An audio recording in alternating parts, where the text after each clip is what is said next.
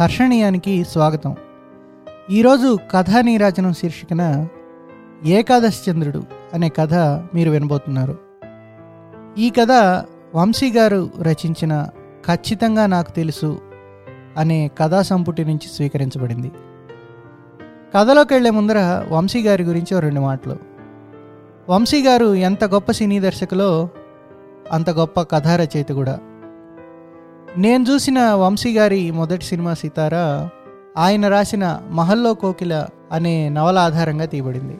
ఈ సినిమాలో వంశీ గారి ఫ్రేములకి ఇళయరాజా గారి సంగీతం తోడై తెలుగు సినీ ప్రేమికులు ఎప్పటికీ గుర్తుపెట్టుకోదగ్గ చిత్రంగా అది మిగిలిపోయింది. వంశీ గారి చాలా చిత్రాలకు ఇళయరాజా గారు సంగీత దర్శకత్వం వహించారు. చాలా చాలా గొప్ప పాటలు ఇచ్చారు. అలాగే నేపథ్య సంగీతం కూడా. వంశీ గారు రెండు వందల యాభైకి పైగా కథలు రాశారు.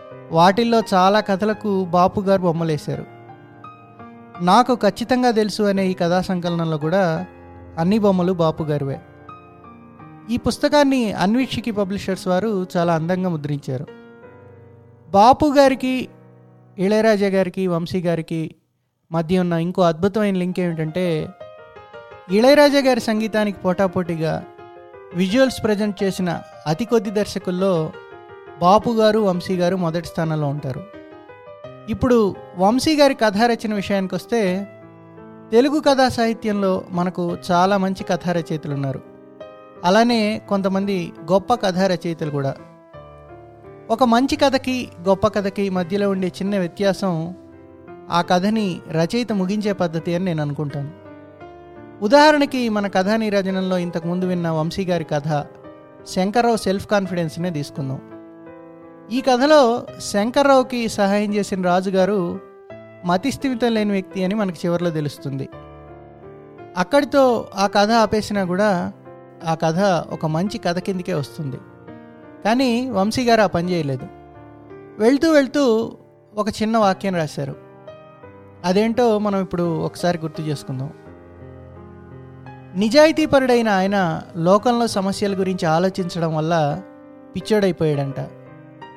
ఇక్కడున్న కాంట్రాడిక్షన్ ఏంటంటే అబద్ధపు ప్రపంచాన్ని చూసి తట్టుకోలేకపోయిన ఆయన మతిస్థిమితం తప్పిన తర్వాత తాను నిజం అనుకుంటున్న ఒక అబద్ధమైన చెక్కునిచ్చి ఒక నిండు ప్రాణాన్ని కాపాడడం.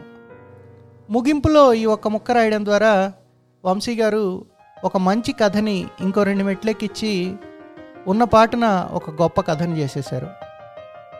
ఈయన ఇలానే ఆయన కథా రచనా జీవితాన్ని కొనసాగిస్తూ మన కోసం ఇంకా ఎన్నో ఎన్నో గొప్ప గొప్ప కథల్ని సృష్టించగలరని ఆశిద్దాం. ఇప్పుడు మనం అసలు కథలోకి వెళ్దాం. చంద్రన్న అన్నకి పిచ్చెక్కింది అన్నారు. మామూలు పిచ్చి కాదు మద పిచ్చి అని ఇంకొందరు అన్నారు. పిచ్చి గిచ్చి కాదు ఇన్నాళ్ళు మంచోళ్ళా కనిపించాడు. ఆఖరి రోజుల్లో బయటపడిపోయాడు. మంచోడు అనుకున్నాం కానీ మోసగాడని ఇప్పుడు అర్థమైంది. మోసం దగ ఇంత బాగా చేయొచ్చా? ఊళ్ళో ఎక్కడ పడితే అక్కడ అలా మాట్లాడుకుంటున్న జనం మాటలకి నవ్వుకుంటున్నాడు చంద్రనాన్న. నవ్వుకుంటానే ఒడ్డు మీద కూర్చొని గోదావరి అలల గలగలల్ని వింటా ముఖాన్ని కొడుతున్న గాలిని హాయిగా అనుభవిస్తా దూరంగా కరవాక సముద్రంలోకి అస్తమిస్తున్న సూర్యుడిని చూస్తా అలాగే ఉండిపోయిన అతనికి కాస్త దూరంగా చాలామంది ఆడవాళ్ళు చంటి పిల్లలు నిలబడున్నారు. వాళ్ళంతా సముద్రంలోకి వేటకెళ్ళిన వాళ్ళ భార్యలు పిల్లలు. దీపాల వేళ అయ్యేసరికి అలా ఒడ్డుకొచ్చి మగాళ్ళ కోసం ఎదురు చూడడం వాళ్ళకి అలవాటు. కాసేపు అయ్యేసరికి కొన్ని నావలు వచ్చి ఒడ్డునాగాయి వాళ్ళలో కామాడి వానబాలుడు అనే అతని వలలో బ్రూడ రెయ్యి పడిందంట. పిల్లలు పెట్టే ఆ రెయ్యిని కోనపాపేట హెచ్చరీస్ వాళ్ళకి అమ్మితే చాలా డబ్బిస్తారు. ఒకప్పుడైతే చంద్రనాన్న అంట చాలా సంబరంతో తన దగ్గరికి వచ్చి చెప్పేవాడు వానబాలుడు. ఈవేళ మాత్రం తనకి తప్ప అందరికీ చెప్పుకుంటా ఎగిరి గంతులేసుకుంటా వెళ్ళిపోతున్నాడు ఊళ్ళోకి. ఆ వానబాలుడే కాదు వేటనావలు దిగుతున్న వాళ్ళెవరూ చంద్రనాన్న దగ్గరికి రావడం లేదు. గోదావరి మీద ఒకటి అరా పడవలు ప్రయాణం చేస్తున్నాయి. చీకటి చిక్కబడుతోంది. చలిగాలి బొంగురు గొంతుతో ఇస్తోంది పూజారి గారు అబ్బాయి భైరవస్వామి గుళ్ళో భక్తి రికార్డులు ఇస్తున్నాడు ఊరు ఊరంతా దీపాలు వెలిగించుకుంటున్నారు. తను కూర్చున్న ఒడ్డు మించి కనిపిస్తున్న ఊరినే చూస్తున్న ముసలి చంద్రనాన్నకి నెమ్మది నెమ్మదిగా ఒకప్పటి రోజులు గుర్తుకొస్తున్నాయి. యానా నుంచి పరంపేట దరియాల తిప్ప దాటి రోడ్డుకి కుడిపక్క నుంచి కొంత దూరం వెళ్తే వృద్ధ గౌతమి నది మధ్యలో పెద్ద తిప్ప. ఆ తిప్ప మీద ఉంది భైరవపాళెం. చుట్టూ ఎటు చూసినా నీళ్ళే. ఆ ఊరు నిండా ఉండేది చేపలు పట్టేవాళ్ళే. చిన్న చిన్న సందుల్లో ఇళ్ళు. భైరవస్వామి గుడి రామాలయం ఉన్న భోగం మాత్రం భైరవస్వామిదే. ఊళ్ళో మరకాళ్ళ మనిషి అయిన సంగాడి దుర్గారావు నాలుగో కొడుకు సూర్యచంద్రరావు. అసలు పేరు పొడుగ్గా ఉందని చంద్రనాన్న అని పిలవడం మొదలుపెట్టారు. అయితే చంద్రనాన్న పిఠాపురంలో ఉండే దూరబంధువు కొప్పాడి గుణసుందరి గారింటికి దత్తత వెళ్ళిపోయి కులవృత్తి మానేసి చదువుకుంటా ఎస్ఎస్ఎల్సి అయ్యాక ఖాదీ బండార్లో గుమాస్తా ఉద్యోగం సంపాదించాడు. ఓ పక్క ఉద్యోగం చేస్తానే పరీక్షలు రాసి పాస్ అవుతా బిఏ దాకా వచ్చాడు. గాంధీ గారి పుస్తకాలు బాగా చదివే చంద్రనాన్న తన జీవిత ప్రయాణంలో తన గుడ్డలు తనే నేసుకుని తన చొక్కాలు తానే కుట్టుకుంటా పూర్తి గాంధీవాదిగా మారిపోయాడు. అలా ఎందుకు నిర్ణయించుకున్నాడో ఏమో కానీ బ్రహ్మచర్యం పాటించి బ్రహ్మచారి అయిపోయాడు పెంచుకున్న తల్లి గుణసుందరి చచ్చిపోయింది.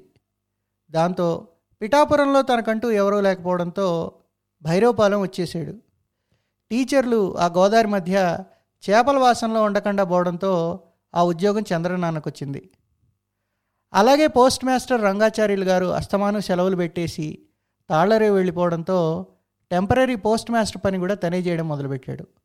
వాళ్ళ కులంలో మనిషి ఇలా మాస్టర్ ఉద్యోగం పోస్ట్ మాస్టర్ ఉద్యోగం చేయడం చాలా గర్వంగా ఉంది భైరవపాలెం జనానికి. అంతా అతన్ని చాలా ప్రేమగా గొప్పగా చూసుకుంటున్నారు. కాలం గడుస్తుంది. వాళ్ళంతా డబ్బులు దాచుకోరు. ఎలా వస్తుందో అలా ఖర్చు పెట్టేస్తారు. వాళ్ళకి చావులు చాలా తొందరగా వస్తాయి. ప్రతి కుటుంబంలోనూ ఎవరో ఒకరు సముద్రం పాలైపోతుంటారు. అందుకే వాళ్ళు ఎప్పుడు గడిచిపోయిందని గుర్తుపెట్టుకోరు. వెంటనే మర్చిపోయే ప్రయత్నం చేస్తారు. తెల్లారితే రేపు. ఆ రేపు వస్తుందో లేదో. అందుకే దాని గురించి అస్సలు ఆలోచించకుండా ఆ రోజే పండగలా గడుపుతారు. ఆ రోజునే నమ్ముతారు. తల్లి తండ్రి పెదనాన్న పెద్దమ్మ అన్నలు ఒకళ్ళ తర్వాత ఒకళ్ళు కాలం చేశారు. చేపలేటకెళ్ళి సముద్రంలో కలిసిపోయిన వాళ్ళే ఎక్కువ మంది. దాంతో పెదనాన్న కూతురు పెద్దన్న చిన్నాన్న పిల్లల్ని తనకొచ్చే జీతంతో పోషించడం మొదలుపెట్టాడు. గొప్ప చిత్రం ఏంటంటే పేరుకి చంద్రనాన్న బ్రహ్మచారి కానీ అతనికి ఉన్నంత కుటుంబ భారం ఎవరికీ లేదు. రెండు జీతాలు చాలీ చాలడం అయిపోతుంది. జులపాల్ జుట్టుతో సన్నగా పొడుగ్గా ఉండే చంద్రనాన్న పొద్దుటే స్కూల్కి వెళ్తున్నాడు. ప్రశాంతంగా పిల్లలకి పాఠాలు చెప్తున్నాడు. మధ్యాహ్నం భోజనం టైంలో పోస్ట్ ఆఫీస్కి వచ్చి ఉత్తరాలు అందుకుని ముద్రలేసి పోస్ట్ మ్యాన్ శివనారాయణకి ఇచ్చి డబ్బాలో వాటి మీద ముద్రలేసి బ్యాగులో పెట్టి సీలేసి పంపిస్తున్నాడు. అంతా అన్నీ నవ్వుతానే చేస్తున్నాడు. రెండో అన్నగారు మూడో అన్నగారుల పిల్లలకి కట్నాలు ఇచ్చి పెళ్ళిళ్ళు చేసి సాగనంపుతున్నాడు. ఇంట్లో ఉండిపోయిన వాళ్ళ బాధలు రోగాలు వస్తే తనే చూస్తున్నాడు. ఏ సమస్య వచ్చినా ఎవరి మీద విసుక్కోకుండా నవ్వుతా సర్దుతున్నాడు. ఇవన్నీ చేస్తూనే ఎంఏ గట్టి పాస్ అయ్యాడు. చంద్రనాన్నని చూస్తున్న ఊళ్ళో కొందరు పాపం పిచ్చోడు అంటున్నారు. అది తన చెవిన బడి నవ్వేశాడు చంద్రనాన్న ఇందరికి పెడుతున్నావు ఇంత చేస్తున్నావు నీకోసం ఏమి చేసుకో నువ్వు అంత కష్టం ఎందుకు పెడుతున్నావు చంద్రనాన్న అని ఎవరో అడిగితే చప్పుడు చేయని చంద్రోదయంలాగా నవ్వేశాడు. ఎలాంటి స్వార్థం లేకుండా ఇన్ని సేవలు చేస్తున్న చంద్రనాన్నని ఊరి పెద్దల వాళ్ళలో ప్రధానమైన వాడిగా ఎంచుకున్నారు. ఇళ్ళ ముందు వాల్చిన మంచాల మీద సావిడాలు ఎండబెడుతుంటే వెండి రేకుల్లా మెరుస్తున్నాయి అవి. పేరు తెలియని పక్షి ఒకటి గోదావరి మించి ఎగురుకుంటూ వచ్చి పండిన ఈత చెట్టు గెల మీద వాలి నచ్చిన పళ్ళని పొడుచుకు తింటుంది. గోదావరి అంచు మీద నిలబడ్డ కొంగ ఒకటి నీటిలో చేపని పొడుచుకు తిందామని ప్రయత్నం చేస్తుంటే ఎగిరి పల్టీలు కొట్టిన ఆ చేప పిల్ల కొంగకి దొరకకుండా నీటి లోపలికి వెళ్ళిపోయింది. ఎండవేడిని తట్టుకోలేని కాకుల గుంపు కొద్దిపాటి నీళ్ళలో తలలు ముంచి అటు ఇటు ఊపుతున్నాయి. భైరవస్వామి గుడి శిఖరం పైకి ఎక్కిన కొండముచ్చు చుట్టూ ఉన్న గోదావరిని పరికిస్తోంది. కొబ్బరాకు మించి దబ్బును నిలబడ్డ తొండ పాక్కుంటా వెళ్ళిపోయింది పక్కింటి దడిలోకి. చాలా ఏళ్ళు గడిచాయి. తన యాభై ఎనిమిదో ఏట రిటైర్ అయిన చంద్రనాన్న వెంటనే పోస్ట్ మాస్టర్ ఉద్యోగానికి కూడా రాజీనామా చేసేశాడు. ఆ తర్వాత నుంచి భైరవపాలెం దాటి బయటికి వచ్చిన తను ఒకటే తిరుగుడు. ఖద్దరు సంచి భుజాన్ని ఏలాడేసుకొని తిరగడం మొదలుపెట్టాడు. ఎక్కడెక్కడ బంధువులు ఉంటే అక్కడికి వెళ్తున్నాడు. అందరినీ ఆప్యాయంగా బలకరించి వచ్చేటప్పుడు ఎంతో కొంత వాళ్ళ పిల్లల చేతిలో పెడుతున్నాడు. తన పెద్దన్నయ్య గోవిందరాజుల కొడుకు సూర్రావు చేపలు పట్టడం మానేసి యలమంచిల దగ్గర గుడివాడలో ఎండి చేపలు చేసి సంతల్లో హోల్సేల్గా అమ్ముతున్నాడని తెలిసి ఆ ఊరెళ్ళాడు. ఆ ఎండి చేపల తయారీ చాలా పెద్ద పని. చేపను అడ్డంగా కోసి విడదీసి ఉప్పు చల్లుతోంది సూర్రావు భార్య సక్కుబాయి. మళ్ళీ ఇంకో చేపను అలాగే చేసి ఒకదాని మీద ఒకటి అంటించినట్టు పెట్టి ఎండబెడుతుంది. ఆ మనిషికి సాయపడుతున్న చంద్రనాన్నతో ఉప్పు సమపాళ్ళలో పెట్టాలి మాయగారు ఏమాత్రం ఎక్కువ తక్కువ పెట్టినా చేపలు పాడైపోయి కండల కింద ఊడిపోద్దండి అంది.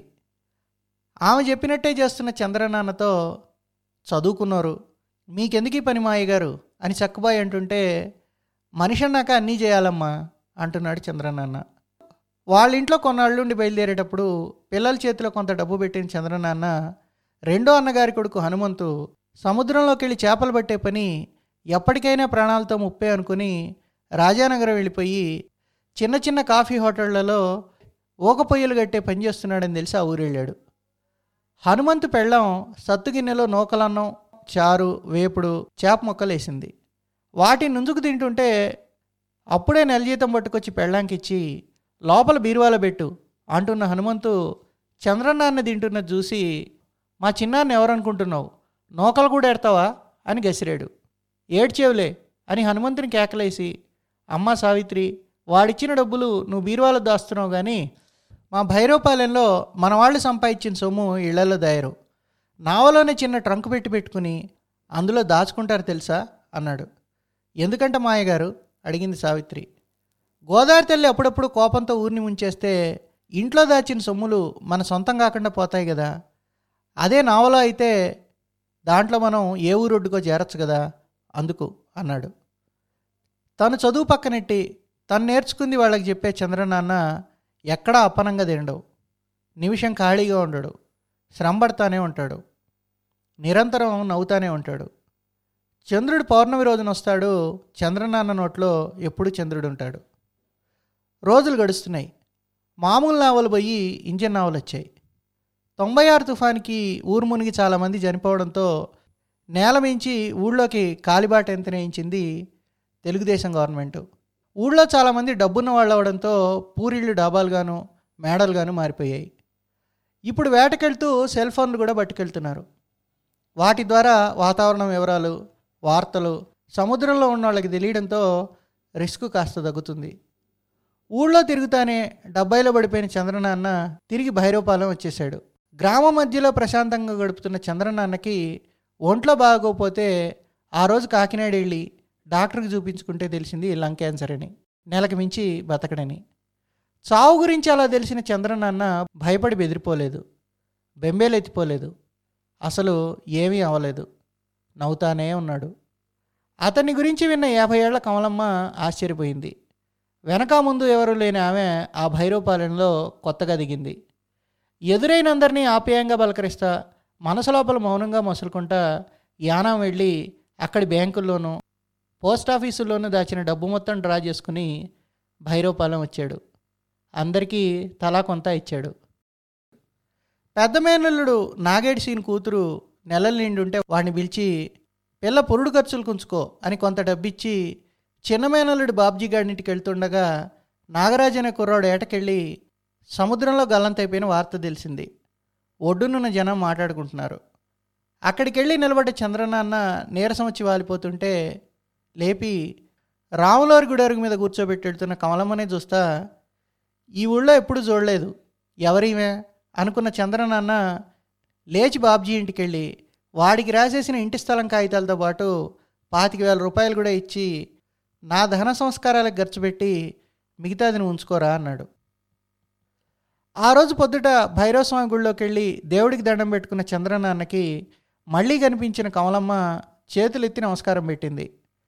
అలా తనకు నమస్కారం పెట్టిన మనిషి గురించి ఆ రాత్రి అంతా ఆలోచించాడు. తనతో చాలా సాయాలు పొందిన బంధువులే ఈవేళ తప్పించుకు తిరుగుతున్నారు. ఇలాంటిది ఎవరి మనిషి? రాత్రి వర్షం కురవడం వల్ల నేలంతా చిత్తచిత్తలాడుతోంది గాలాడ్డం లేదా పొద్దుటిపూట సైకిల్కి గట్టున్న పెద్ద ఎదురుబుట్టకు తగిలించిన సీవండి గిన్నెల సైకిలోడు ప్లాస్టిక్ సామాన్లు అమ్మేవాడు నువ్వు పప్పు జీళ్ళకి పాత ఇనప సామాను కొనేవాడు నావెక్కి ఊళ్ళోకి వస్తున్నారు అదే నవలో సవరాలు కట్టేవాడు సూది పిన్నీసులు రిబ్బన్లు అట్టగట్టినోడు కూడా ఎక్కారు. నావ ఊరి ఒడ్డుకొచ్చి ఇక ఆగుతున్న టైంలో పరుగు పరుగునొచ్చిన కోడిపుంజు పెట్టం దొక్కేసి వెళ్ళిపోయింది. ఒక పాక మించి కిందికి బాకిన గుమ్మడి పాదులో పసుపు రంగు గుమ్మడి పువ్వులోకి సీతాకవచలక దూరుతోంది. ఆ ఇంటనక రేగు చెట్టు విరగ్గాచి కొమ్మల్ని కిందికి వచ్చేసింది భైరవస్వామి గుళ్ళో పూజలు ఘనంగా చేస్తున్నాడు పూజారి గారు.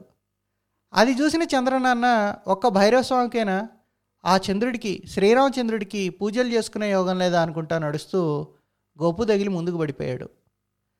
ఎదురొచ్చిన కమలమ్మ అతన్ని లేవదీసి నీరసంగా ఉన్నారు ఇంటికి తీసుకెళ్ళనా? అంది. గుడికి రాములవారి గుడికి వెళ్ళాలన్నాడు.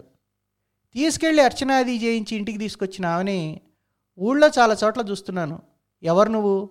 అని అడిగితే తన పేరు తన ఊరు గురించి క్లుప్తంగా చెప్పి చివరిలో అనాథగా మిగిలేనండి చివరికి అంది. ఆ తర్వాత అప్పుడప్పుడు తన ఇంటికి వచ్చి చిన్న చిన్న పనులు చేసి వెళ్తుంది. ఏంటిది? అంటే మీ గురించి విన్నాను. మీరు చాలా గొప్పోరు అని వెళ్ళిపోతుంటే ఆపి నేను నీకు రుణపడి ఉన్నాను. ఏమిచ్చి నీ రుణం తీర్చుకోవాలి? నా దగ్గర ఉన్నదంతా అయిపోయింది. నావి ఇప్పుడు ఖాళీ చేతులు అన్నాడు. నేను మీకు ఏది చేస్తున్నా మీ నుంచి ఏదో ఆశించి మాత్రం చేయడం లేదండి. అంది కమలమ్మ. అలా నువ్వు చేయడం నీ సంస్కారం. నా చివరి రోజుల్లో నీకేమన్నా చేయడం నా బాధ్యత. అని లేచి వెళ్ళిపోయి రెండు రోజుల పాటు బాగా ఆలోచించిన చంద్రనాన్న ఆవేళ పొద్దుట రమ్మని కమలమ్మ కబురు చేశాడు. వచ్చిన కమలమ్మకి ఓ మాట చెప్పి ఏమంటావు? అన్నాడు. విన్న ఆమెకి ముందు మాట పడిపోయింది.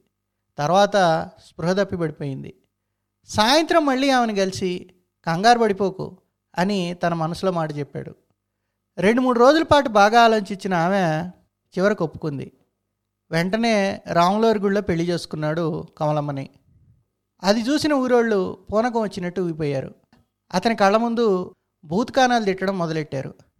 అది కాదు నా మాట వినండి అని చంద్రనాన్న చెప్తుంటే ఏ ఒక్కడూ వినడం లేదు.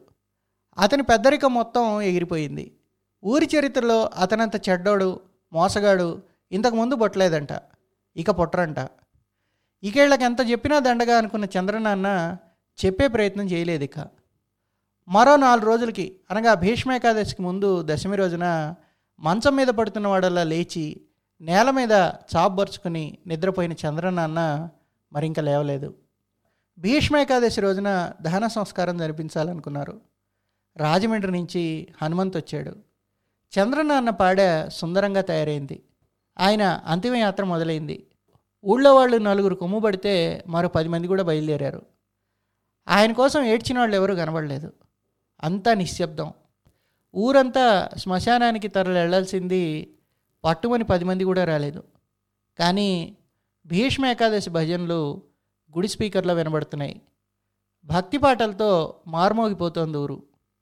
చంద్రన్నాన్ని పాడని ఊరి చివర వంతెన దాటే వరకు సాగరంపిన భక్తి పాట ఆగిపోయింది. అక్కడ కొంచెం దూరంలో పొలాల్లో ఉన్న ఇంట్లో పెళ్ళి జరుగుతుంటే సన్నాయి మేళతాళాలు మోగుతున్నాయి. చంద్రనాన్న పాడని శ్మశానానికి ఆహ్వానిస్తున్నట్టున్నాయి ఆ మేళతాళాలు. అలా చంద్రనాన్న రెండు గంటల్లో బూడిదైపోయాడు. కమలమ్మ చంద్రనాన్న పెన్షన్తో హాయిగా బతుకుతోంది. అసలు ఆమె అలా బతకడం కోసమే ఆమెను పెళ్ళి చేసుకున్నాడు పవిత్రమైన ఆ చంద్రనాన్న.